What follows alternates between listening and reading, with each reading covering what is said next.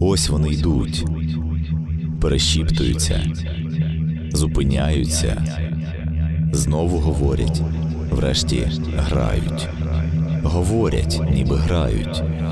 Слухайся. Акустика тіней.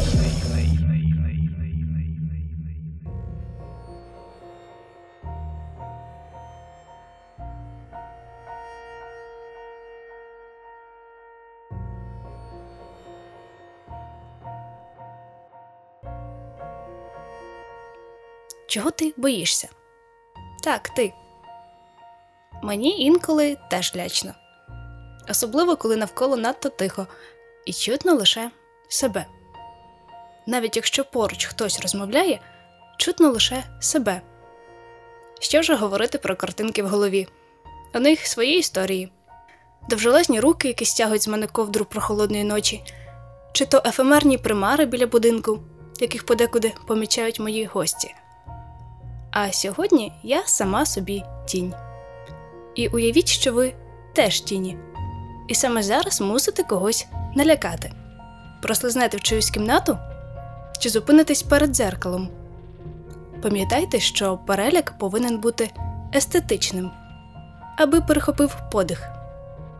Думайте. А я, Іванна Шкромида, дещо вам сьогодні підкажу.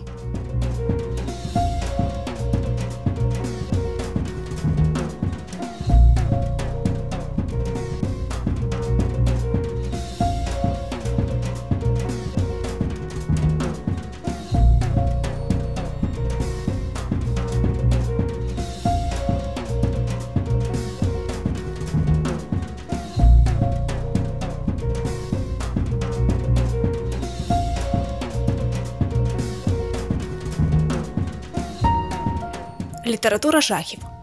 Якщо почати досліджувати історію її виникнення, то можна дійти до ядра землі, ба навіть глибше.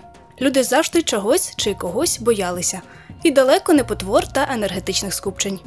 Мені навіть здається, що така рідна і мила нам кішка раніше видавалася нашим предкам якимось геть лякливим створінням. Все, що їм доводилося вперше зустрічати перед собою, або ж навіть у снах, ставало прецедентом для майбутніх лячних легенд. До того ж, старі хорор-міфи колись були своєрідним захистом від неприємностей. Розповідати одне одному, скажімо, про небезпечний ліс, де дивним чином зникають люди, це лише спосіб, який дозволяв уберегти когось від травм та навіть смерті. Якщо вам доводилося бачити фільм Таємний ліс, то ви зрозумієте, про що я. А середньовічні відьми, можливо, я когось дивую, але бути відьмою і свідомо йти на спалення це колись був своєрідний тренд. Молоді дівчата справді домагалися, аби односельчани повірили в їхні містичні таланти та привселюдно позбавили їх життя. Людина це, мабуть, єдине створіння, яке може злякатися заради задоволення. Кажуть, що саме це відрізняє нас від тварин і є однією з причин такої шаленої нині популярності жанру жахів, не тільки в літературі, але й у кіно та навіть у комп'ютерних іграх. І мені здається, що ця тема дуже цікава, дуже перспективна. Лілія Шутяк, літературний критик. Багато людей говорять, що, наприклад, жахи читають і дивляться люди, в яких не зовсім щось добре із психікою. Е, Але ну я гадаю, що це не так. Якщо ви хочете якогось адреналіну, то е, саме література жахів, так і якісь фільми жахів, вони допомагають тому, щоб ти якось по-новому подивився на е, те, що тебе оточує, і можливо знайшов щось містичне в буденному. До буденного і містичного ми ще повернемося. А поки спробуємо з'ясувати, що такого потаємного ховає за собою жанр хорору.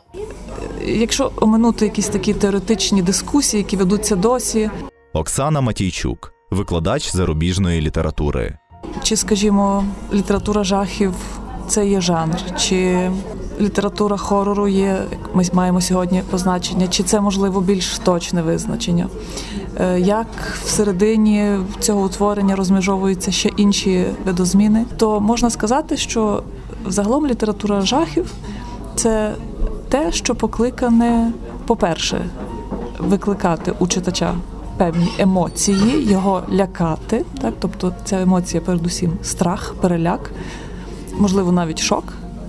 Е, Ну і звісно, це ті твори, які оповідають нам про, по-перше, історії, котрі е, з точки зору раціонального не можуть бути справжніми. Тобто вигадане, містичне, про потойбічний світ, але звичайно також про вбивства, про самогубства, про найрізноманітніших фігур демонології. І тут в кожного народу, звичайно, є цілий калейдоскоп своїх. Взагалі, якщо, скажімо, взяти думку одного з сучасних дослідників е, чи літературознавців взагалі Дугласа Вінтера, який каже про те, що взагалі як такого жанру жахів немає, і її можна в принципі до певної міри підтвердити, е, то ми можемо говорити про те, що радше йдеться не стільки про твори жахів чи літературу жахів, скільки про елементи жахів у найрізноманітніших творах. Словами Говарда Лавкрафта, одного з американських письменників ХХ століття, що творив у жанрі жахів, елементи хорору проявляються в найранішому фольклорі усіх народів. Його легко знайти в давніх баладах, хроніках та священних писаннях. Жахи були неодмінним атрибутом відьмацьких ритуалів з викликанням демонів та привидів, які процвітали ще з доісторичних часів та досягнули свого піку в Єгипті та у семітських народів. На сході розповіді про надприродний тяжіли до пишності та розваг, які майже перетворили його на дещо фантастичне. На заході ж, де містичний Тевтон вийшов із північного чорного лісу, а Кельт не забув про стародавні жертвоприношення в друїдських нетрях, атмосфера розповідей набирала неймовірного напруження і переконливої серйозності, що подвоїло силу дії тих жахів, на які натякали і про які говорили напряму. Варто пам'ятати, що в давню епоху віра в надприродне не піддавалася сумніву ні серед освічених людей, ні серед простих земноробів, починаючи з ненав'язливих християнських доктрин і закінчуючи жахливими оповідями про відьмацтво та чорну магію. Маги та алхіміки епохи Ренесансу, Нострадамус, Тритемій, доктор Джон Ді, Роберт Флат з'явилися не на порожньому місці. Насправді, якщо вдуматися, то можна здивуватися тому факту, скільки часу потрібно було розповідям про надприродне, аби сформуватися в окрему літературну форму. Говорять про початки літератури хорору чи літератури жахів від так званих готичних романів. Це середньовіччя. І готичний роман зазвичай оповідає про якісь такі містичні, страшні речі, які відбуваються також у місцях, які вже своїм антуражем повинні навівати страх чи переляк, чи принаймні викликати якісь такі емоції е, неоднозначні. Так, тобто готичний роман середньовічний вважається у літературі світовій таким початком вже авторської літератури. Якщо трішечки піти вже далі по хронології історичній, то ми маємо Едгара Алана По, який вважається основоположником жанру детективу і жанру жанру такої собі містичної і макабричної новели, от якраз власне новели жахів можна сказати. Чи, скажімо, Роберт Стівенсон із своєю новелою незвичайна пригода е, доктора Хайда і містера Джекіла. Така собі інтерпретація образу двійника чи роздвоєння людської душі. І вже власне десь, скажімо так, 20 століття воно дає тут величезну таку панораму найрізноманітніших е, творів, про які ми можемо казати, що це є чи то твори жахів, чи твори з елементами жахів. Сприймати літературу жахів готова далеко не кожна людина, писав Говард Лавкрафт. Наприклад, у книг, де фігурують примари, аудиторія зовсім невелика, адже читачеві потрібно мати хороші здібності фантазувати і абстрагуватися від буденності. А це вміє мало хто. Важко з цим погодитися? Тоді спробуйте саме зараз уявити, як вашим помешканням ходять привиди. Можете зробити це під музику. Вмикаю.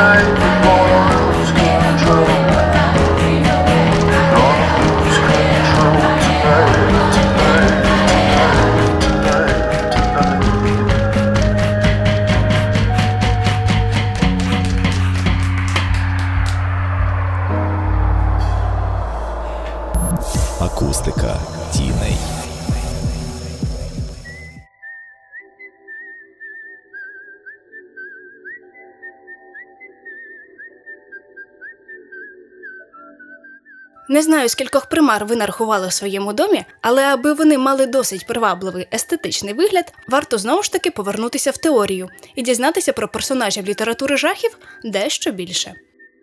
Якщо подивитися на е, багатьох е, персонажів, які е, в літературі вже дуже довго існують, Оксана Матійчук, викладач зарубіжної літератури. то звичайно частина з них походить із міфологічних або релігійних уявлень.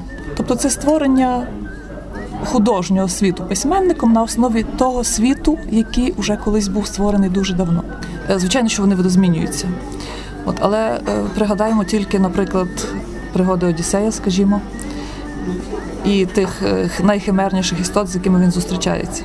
Циклопа Поліфема чи, чи медузу Горгону, так, чи, скажімо, ті такі скелі з цілої Харибду, між якими йому доводилося пропливати. Або, скажімо, згадаємо історію Медеї, яку ми дізнаємося, е, звичайно, також із давньогрецьких міфів.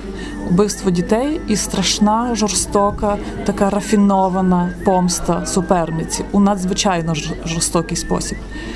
І оця Медея, жінка зраджена Ясоном, так зраджена своїм чоловіком. Одна із постатей, яка певно настільки надійно увійшла в світову літературу, так що- що вона ну, залишається актуальною до, до сьогодні. Звичайно, що історія видозмінюється, але ми маємо від Еврипіда, скажімо, е, до Крісти Вольф і таку цілу галерею образів Медеї, оцієї міфологічної, очевидно, е, героїні, так, яка ну, безперечно, нікого не, не залишить байдужим у своїй такій безвиході, люті і оцій жорстокості, як ми знаємо, це із оповіді, ну, найперше, звичайно, давньогрецького драматурга. Так само, якщо взяти українську міфологію, то ми теж маємо багато давніх, скажімо так, чи, чи, чи жорстоких богів, чи, скажімо, тих істот, які десь населяли чи населяються уявленнями язичницькими е, світ навколо. Е, Від русалок до водяни- водяників чи, чи тих, що в скалі сидять. Це цілком природне е, бажання людини пояснити світ, який вона не розуміє, наділяючи його, по-перше, звичайно, такими силами і всемогутністю. А по-друге, оживляючи його в своєму уявленні в такий спосіб, ось створюючи фактично паралельну реальність до тієї, яка є. Ну, не більшість, та, але десь, мабуть, з половина книг яких таких відомих класичних тих хорорів, вони засновані на ось тих історіях, таких типажах міфологічних. Макс Кідрук, письменник. Кладовище домашніх тварин Стівена Кінга, де йдеться про індіанське кладовище для тварин, де закопували тваринок, а потім вони поверталися наступного дня звідти не зовсім живими, але повертались. Тобто там дуже багато пов'язано саме з культурою тих е, індіанських племен, які жили на території, про яку йдеться у книзі Кінга.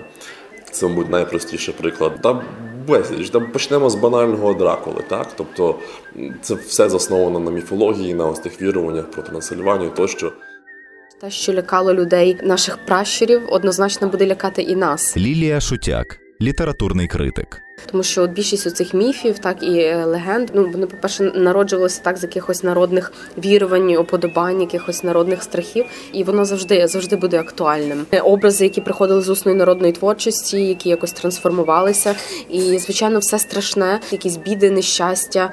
Е, Так, ці всі біди, нещастя несли якісь монстри, і якось люди собі уявляли цих монстрів. Вони створювали образи цих монстрів в своїй голові, а потім ну, писали про, про цих монстрів, мавки або якісь відьми. Так, це ж е, вампіри, це, це все образи таких е, монстрів, які десь е, в кожній країні називаються по-своєму, але ну вони є. Тобто і, і їх е, активно використовують. І дуже класно, цікаво, коли, наприклад, знаходять якихось нових незатертих монстрів. Наприклад, не знаю, там банчі. Я недавно дивилася фільм про такого демона. Такі речі вони залишаються і продовжують лякати. Казки всі народжувалися із фольклору, то казки братів Грім. Якщо от дійсно задуматися в те, що вкладали ці автори в зміст цих казок, які вони образи створювали, то це насправді дуже страшно. Можливо, в дитинстві якось не так страшно тобі від цього, бо ти можливо ще не зовсім все розумієш, але це тебе приваблює. Жахи мають таку здатність викликати привабливість у людей, які їх читають, якісь таке захоплення, очікування. І можливо саме в цьому один так само із їхніх плюсів.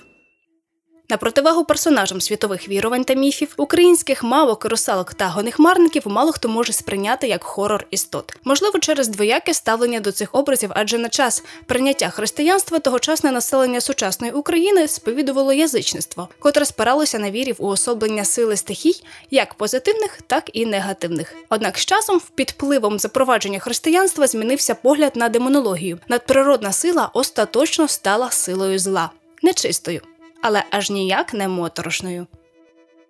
Бо не страшно. Я розумію, там мавки, вії, якісь ці всі істоти. Банально не страшно. Макс Кідрук, письменник. Пардон за тавтологію, але в цьому немає нічого страшного. Ми можемо створити свою нову міфологію, як це зробив Толкін для Британії своїм володарем перснів. Він фактично з хобітом і з цим всім він створив нову. Те, що зараз є, воно не є поганим, так воно має історичну цінність, воно має безпечно художню цінність. Але коли ми говоримо про хорор, ну то кого вони з біса лякають? Восьмирічних дітей, бабайки, тобто їх будь-що лякає, так? Ось е, двері голосно стукнули і вони лякаються. Тому хтось зі мною може не погоджуватися, я поки що не бачу, як от можна було б взяти 100% нашого о, такого щирого такого українського якогось якусь намавку і написати про неї хорор історію. Можна, але повторюсь, тоді це потрібно було б вже радше розробляти на цій базі, робити якусь свою міфологію і вже там робити її сучасною, осучаснювати її, робити її цікавою, і вже тоді є шанс, що вона вийде справді страшною. Свого часу згаданий вже мною американець Говард Лавкрафт заснував вигаданий всесвіт міфів Ктулху, який пізніше розвинули його послідовники. Пантеон міфів Ктулху налічує велику кількість божеств, які не проявляють навмисної ворожнечі, але через їхню могутність чи відмінні від людської логіки дії цих істот розцінюють як зло. Ну гаразд, з міфами на сьогодні все. Тепер віддамо належне письменникам геніям, які створили геть оригінальних персонажів хорор літератури. Якщо ми говоримо вже про авторських, тут можемо, скажімо, згадати такий образ, як істота робот. Оксана Матійчук, викладач зарубіжної літератури. Хоча робот слово з'явилося значно пізніше. Такими цікавими прикладами може бути Франкенштейн е, Мері Шеллі. Таким може бути голем, скажімо, так і власне, що поєднує ці дві істоти, е, якраз ідея е, штучної людини обидві істоти створені людиною, яка прагне завдяки інтелекту, так завдяки своїм знанням, завдяки е, дослідам, створити собі такого собі помічника. Але цей помічник, оця істота, у якийсь момент може виявитися некерованою е, і накоїти багато лиха, як це ми власне знаємо. Е, от і про Голема, і про Франкенштейна. Я вже не кажу про численних хобітів, наприклад, Толкіна. Е, та та інших таких істот уже сьогоднішнього, скажімо так, е, зовсім недавнього часу народження. Або можна згадати ще, скажімо, Гоголя.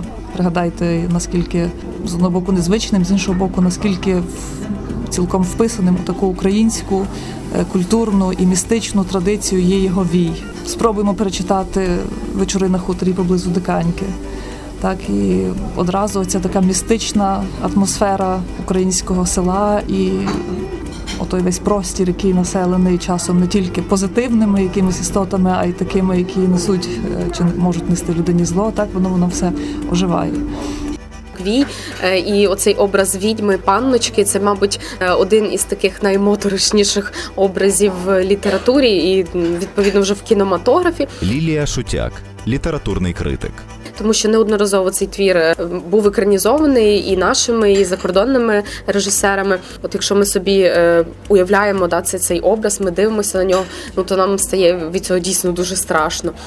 Неабияк лякають нас у літературі і неживі образи, скажімо, дзеркала, будинки, сни. І якщо читаючи про міфічних істот, ми ще розуміємо, що їм подібні не перестрінуть нас на вулиці дощового вечора, то моторошні спогади про речі та простори можуть переслідувати нас будь-де. Акустика тіней.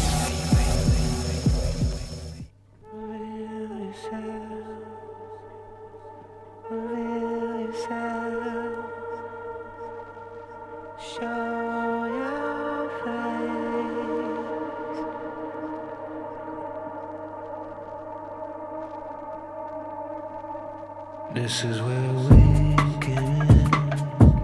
Soon we go back again. Stop your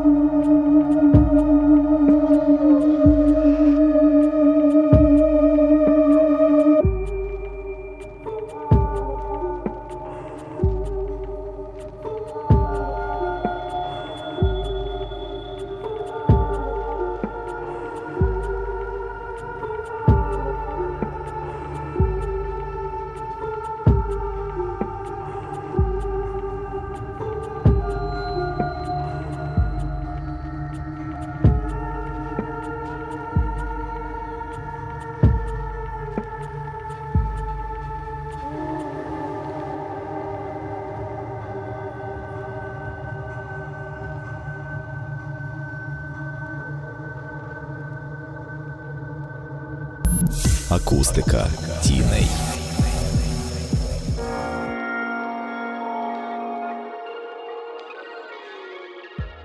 Класична світова література зі своїми неперевершеними авторами хорору Чарльзом Дікінсоном, Едгаром Алланом По, Мері Шеллі, Вілкі Коллінзом, Генрі Джеймсом, Артуром Конан Дойлом знайшла своє продовження в романах талановитих сучасників.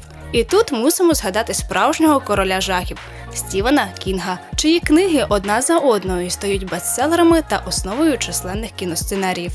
Просто обожнюю творчість Стівена Кінга. Лілія Шутяк, літературний критик. Обожнюю те, що він пише, і десь так, е, як можливо, людина, яка сама щось трохи пише, заздрю його майстерності, і тому наскільки людина є плодовитою, наскільки він встигає багато всього писати.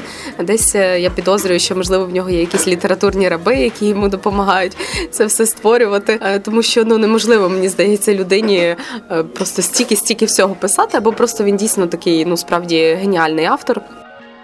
Справді Кінга знають як безмежно талановитого письменника. Попри те, сьогодні говоритимемо про інші його літературні доробки. Не художні, а наукові. Зокрема, у своїй теоретичній праці Макабричний танець Стівен Кінг спробував дещо теоретизувати літературу та фільми жахів. Е, Кінг каже про те, що на його думку є три основних види страху, Оксана Матійчук, викладач зарубіжної літератури. які застосовуються у історіях, жахливих історіях, е, або можуть бути скомбінованими. Ось перший е, це переляк, тобто це страх, який виникає у читача спорадично у якійсь ситуації, і він не триває довго. Другий вид це от власне англійською хорор, тобто це жах, можливо, найбільш такий точний термін, який можна вжити українською мовою. Це страх, який не покидає читача упродовж тривалого часу. Тобто, це якраз ота е, ситуація такої емоційної напруги, в якій ми знаходимося не, скажімо, кілька секунд, так коли там сталася якась страшна сцена, чи, чи відбулося вбивство, чи коротко нам повідомилося про якусь таку страшну річ. Тобто це є те, що повинно тримати нас у напрузі довший час. І третій вид, на думку Кінга, це відраза. Тобто це те, що повинен відчути читач, читаючи, скажімо, описи якихось сцен неприємних. Це може бути будь-що. Це може бути і теж вбивство, яке детально описує розчленування трупа і захоронення його, скажімо, тим же вбивцею чи його помічниками. Е, Це може бути, скажімо, опис е, тортур, це може бути опис фекалій, це може бути е, розповідь про те, як людина мучиться, чекаючи смерті.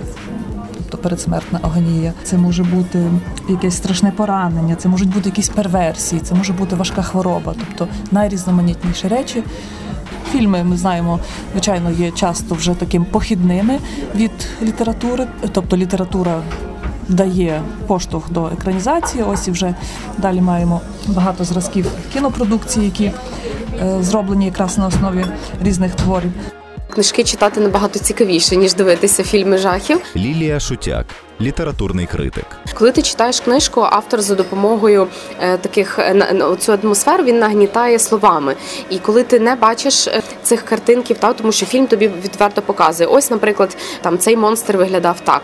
І ти бачиш так, ну він страшний.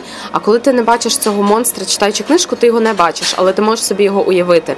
І мені здається, що це набагато страшніше, тому що за допомогою слів, нагнітання атмосфери, от саме реченнями, якимись недомовками, е, якимись.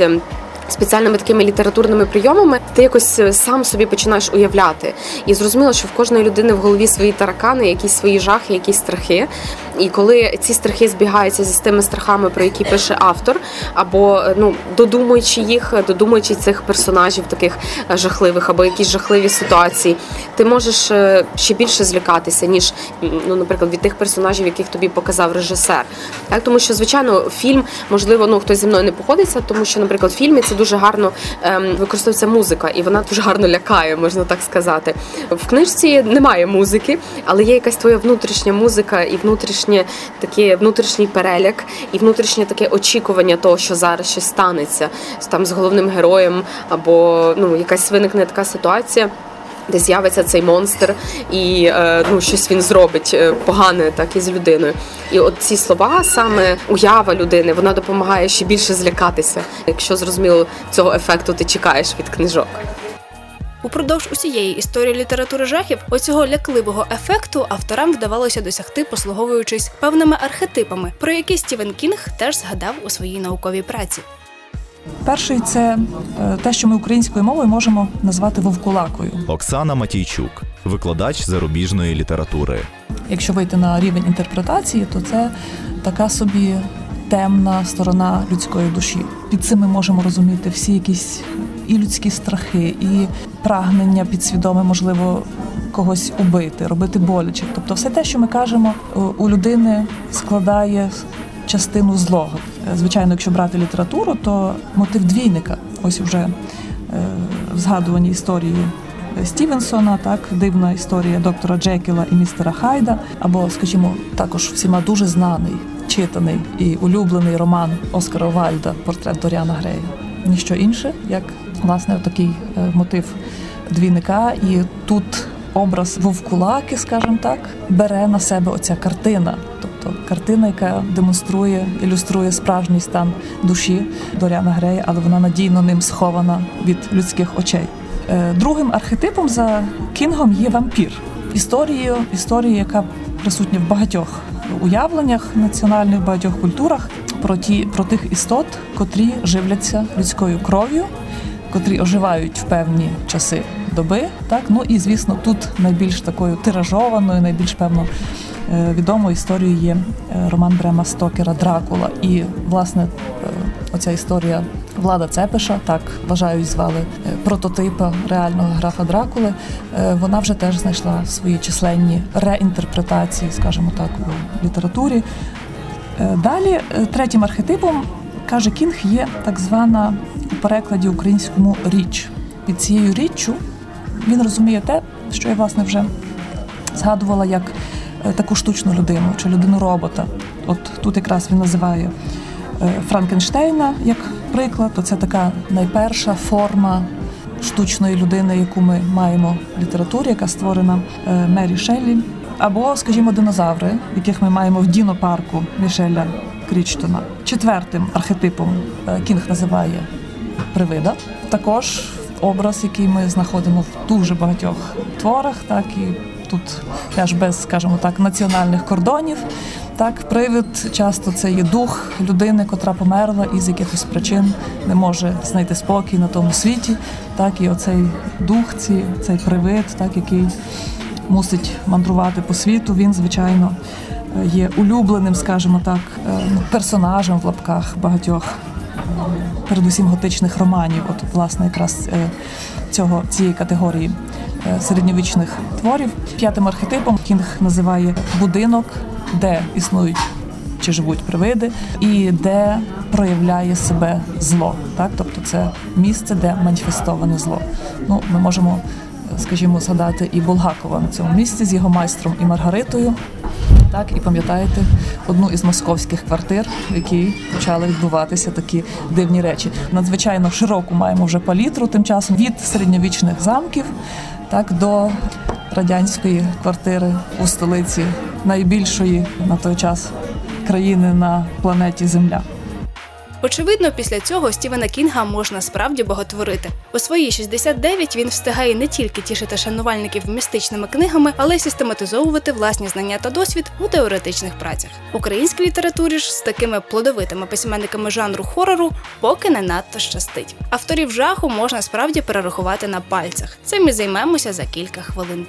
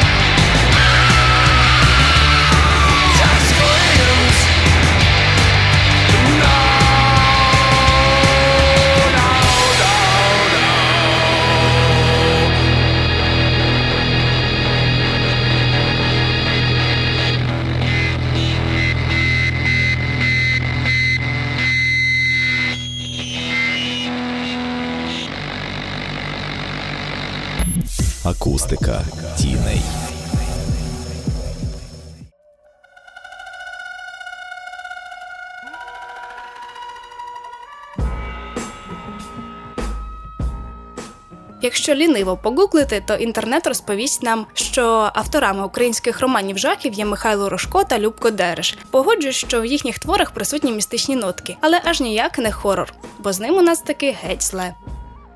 Наталка і Олександр Шевченки. Лілія Шутяк, літературний критик. Е, Це автори, які е, зараз якось вони не дуже активно. Ну я бачу, бачу, що вони щось пишуть, якось не ну не потрапляли, можливо, е, настільки на їхню творчість.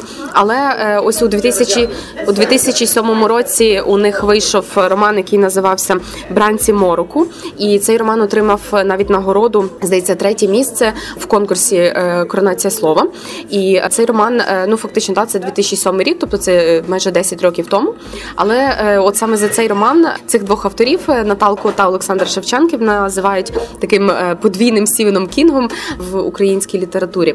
Але це ну зрозуміло, це, це було вже давно, і е, потім у них ще з'являлися тексти. Це, зокрема, роман Оксамитовий перевертень. Там така атмосфера жахів, вона в принципі зберігається, і це такий центральний, можна сказати, якийсь такий центральний ну, лейтмотив цих текстів. Але на жаль, сьогодні щось ем, або вони можливо просто я не слідкую за їхню творчість, або вони якось так трошки випали з цього літературного сучасного процесу.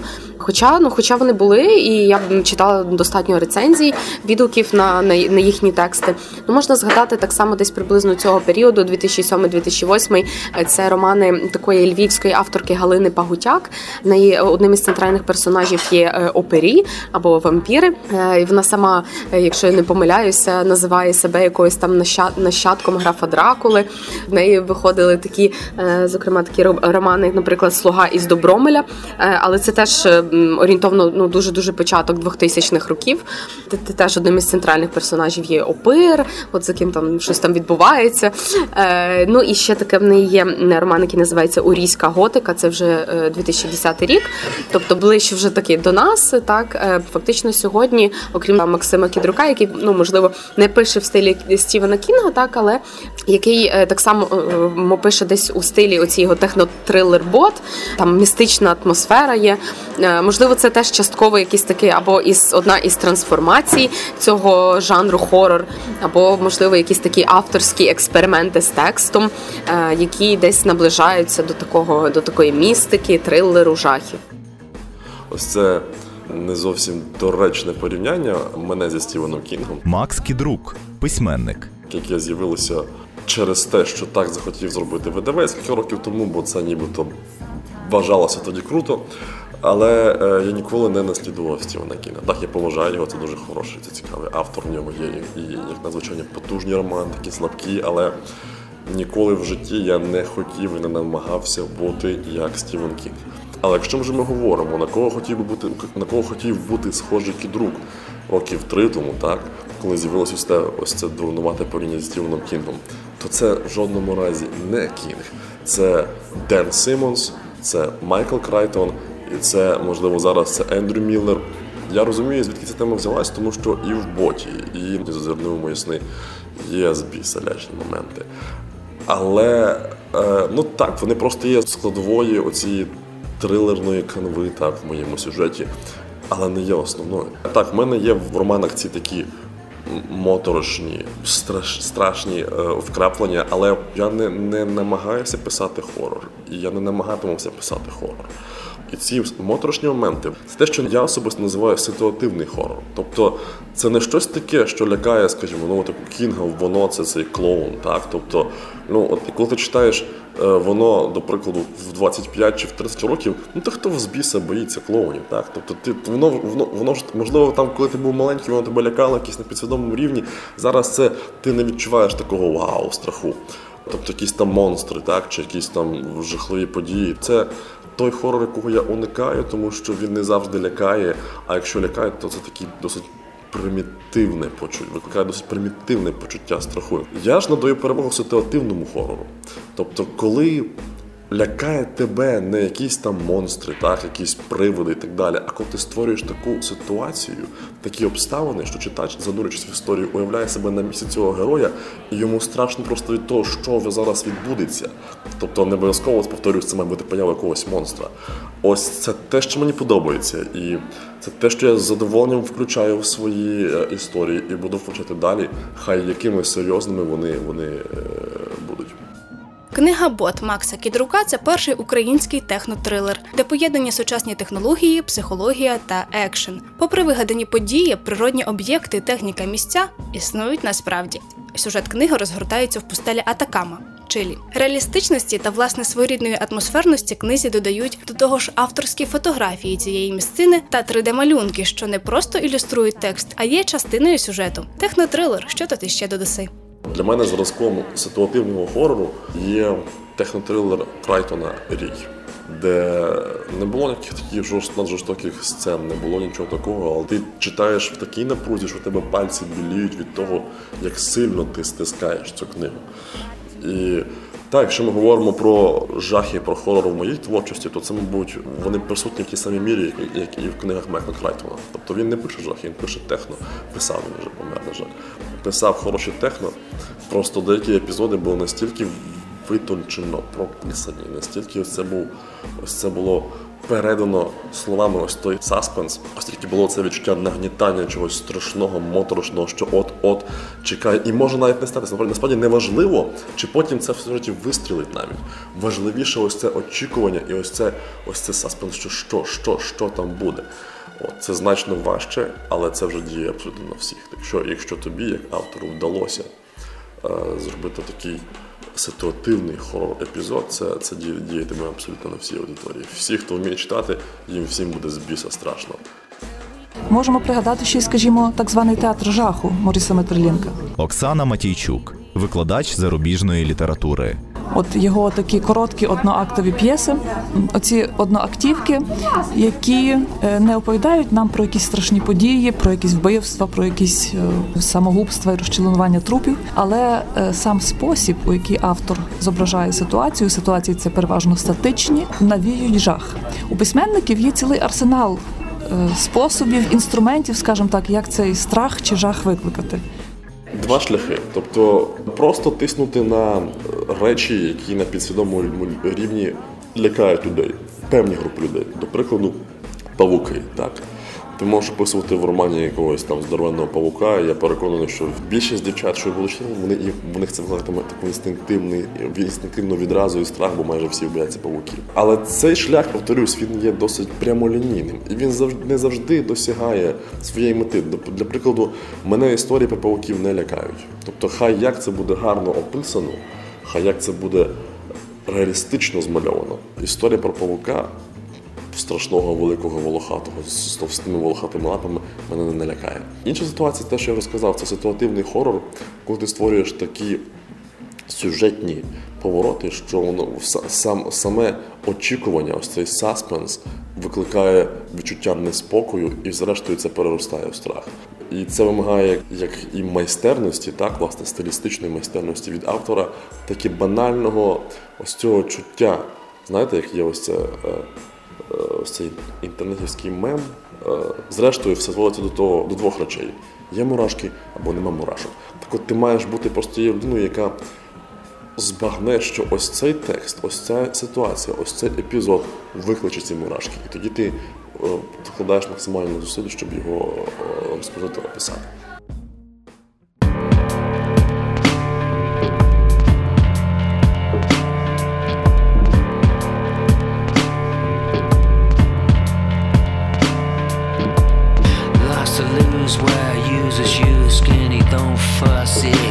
It kills pricks. Uses you again where the pain still sticks on the grain licks.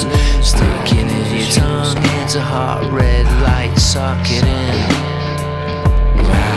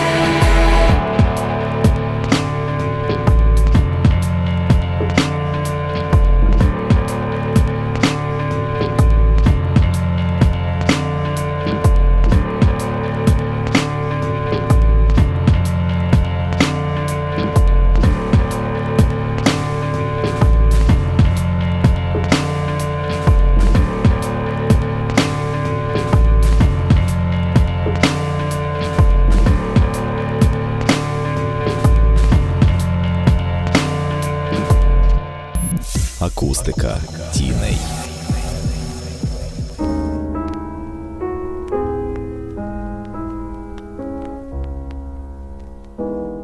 Не знаю, як ви, але після усього нині почутого я цілком готова сприймати літературу жахів як справді естетичний художній жанр. І справа навіть не в іменах світових письменників, які подарували нам чимало справді вартісних книг, а скоріш у можливості віддавати себе такій літературі цілком, поринати в геть невідомі світи і повертатися звідти вже зовсім іншою людиною, з павутиною на плечах чи середньовічною пилюкою на черевичках. Бо естетика переляку. У чому вона? У вдалому апелюванні до людських емоцій Оксана Матійчук, викладач зарубіжної літератури. і продукуванні таких емоцій чи відчуттів, як страх, як переживання, як співчуття, врешті-решт. Якщо брати сам рівень тексту, то ми звичайно маємо дуже різні приклади того, як, як це відбувається. Якщо, скажімо, взяти Едгара По, ось я перечитала одне з його оповідань, яке фактично базується на описі того, як ліричний герой.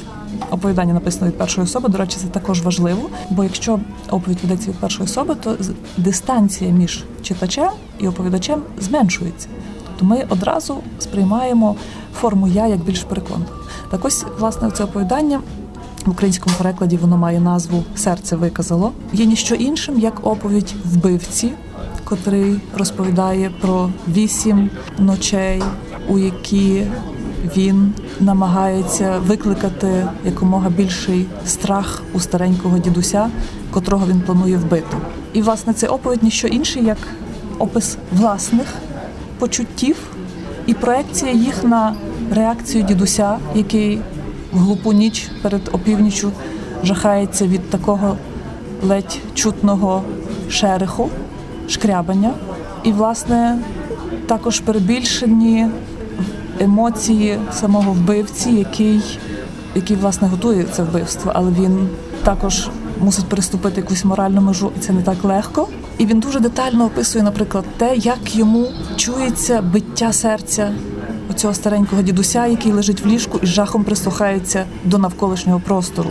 Навряд чи ми можемо почути насправді серцебиття іншої людини, причому ще й таке, яке дедалі стає гучнішим, наростає і, врешті-решт, стає нестримним.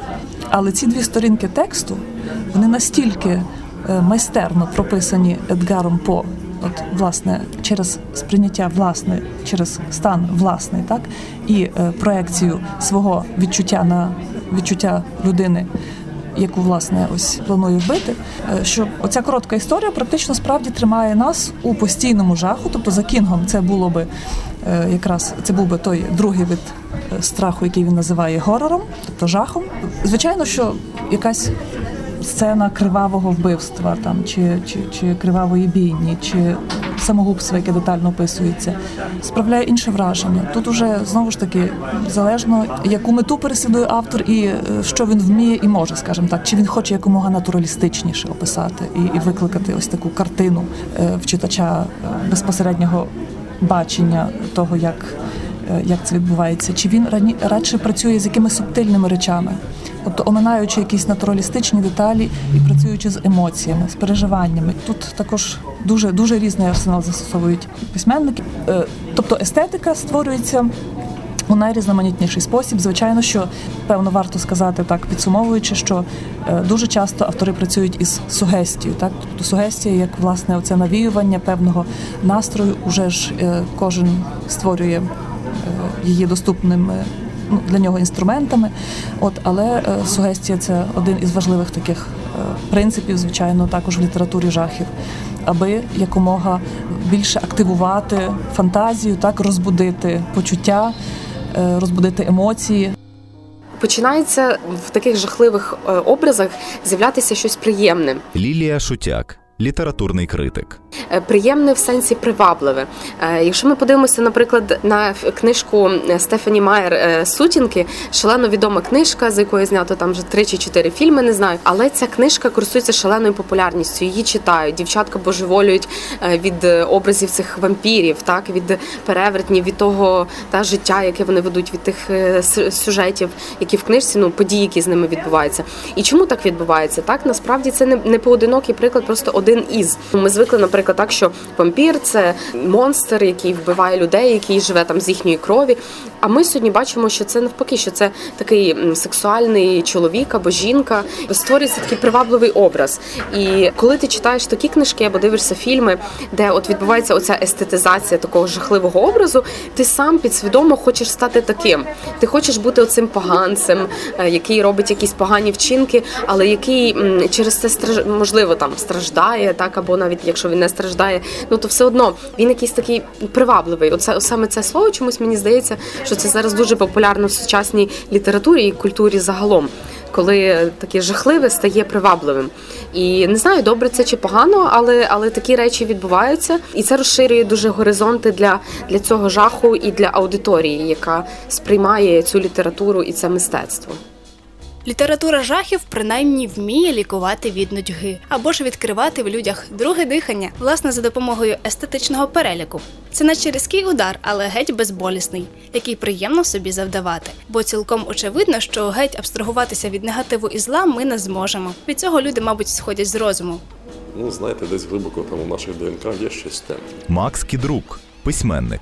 Щось таке, що завжди, коли ти підходиш до прірви, примушує задивитися в ту найгустішу чорноту на дні, примушує тебе думати про те, а чи не стрибнути туди. І от і думаю, це щось таке на первісному рівні, так? Десь там дуже-дуже глибоко заховане, просто тягне тебе, якась наша темна сторона. Ну і банально, це просто гострі відчуття. Тобто, скажімо, чому дівчата ходять на мелодрами? Так, тому що це, це їх розчулює, вони плачуть. Вони їм зрештою з біса, вони ж теж плачуть. Тож, як на мене, то краще налякатися, ніж плакати. Так, але це розчулює, це, це викликає почуття. Це на якийсь час. Дає тобі можливість відірватися від від сірості, від буденності і відчути щось справжнє. Можливо, не твоє, можливо, так, ми все розуміємо, сурогатне, але якщо воно зроблено якісно, ти відсторонюєшся і ти переживаєш це, ніби як переживаєш сам. Те ж саме з хорорами. Це просто гострі відчуття. Тобто, це, це щось таке, що, що ну, реально струшує тебе і якоюсь мірою діє, наче якийсь такий наркотик. Так. Якось мені потрапила на очі стаття, яка стосувалася фільму жахів.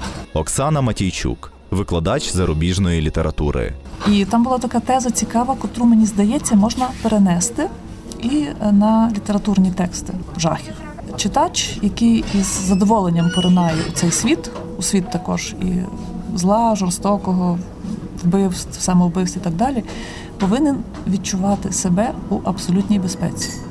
Тільки тоді, власне, він може насолоджуватись на письмі, я би взяла це слово в лапки, е, тим, що він читає. Тобто відчуття власної безпеки під час прочитання чи перегляду такого типу літератури чи такого типу фільмів є обов'язковим елементом того, що читач отримує задоволення, того, що він власне береться за прочитання чи перегляд. Це цікавий феномен. Ми ніхто не хотіли б, напевно, відчувати себе на місці людини, котра чогось боїться, котра знаходиться в небезпеці, котра, не дай Бог, може десь е, раптом зазнати якихось тортур. Але тим не менше, надзвичайно широка публіка дуже охоче це читає. Це цікавий феномен. Тобто ми охоче читаємо про такі різні речі, ну, які не хотіли б пережити самі. І я ще думаю, що читачеві, можливо, теж е, так цікаво поринати у цей світ е, моторошної літератури, бо він відчуває себе, звісно, у момент читання всесильним і всезнаючим. Тобто він, як і автор, всезнаючий. І він спостерігає за тим, що відбувається із героями. Можливо, також в цьому секрет е, такої популярності. Я думаю, що ця популярність, починаючи від детективу чи готи- готичного роману, звісно, зараз менше. Але е, детектив і сучасні такі е, форми, короткі, можливо, чи, чи, чи, чи довші форми літератури жахів, вони завжди залишатимуться популярними. Зрозумілість і разом з тим відчуття захищеності і всесильності, і того, що ти спостерігаєш за персонажами, за подіями із позиції всезнаючого, такого всесильного спостерігача. Акустика тіней.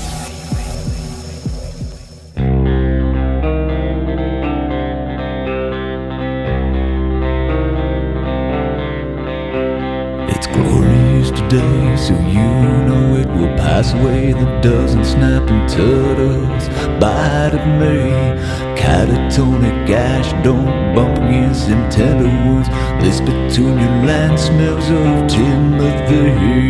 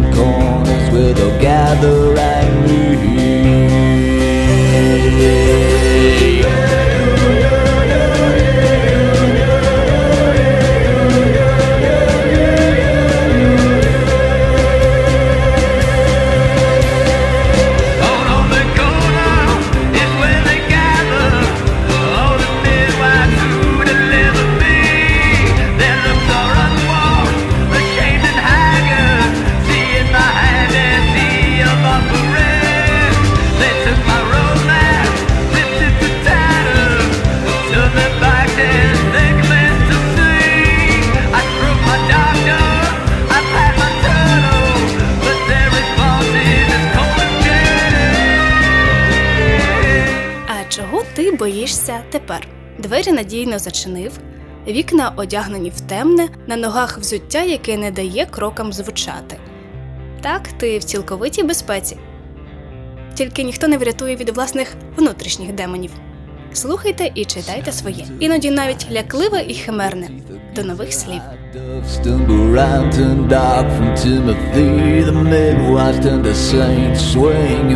delivered on arm corner, the haggard hammer swing.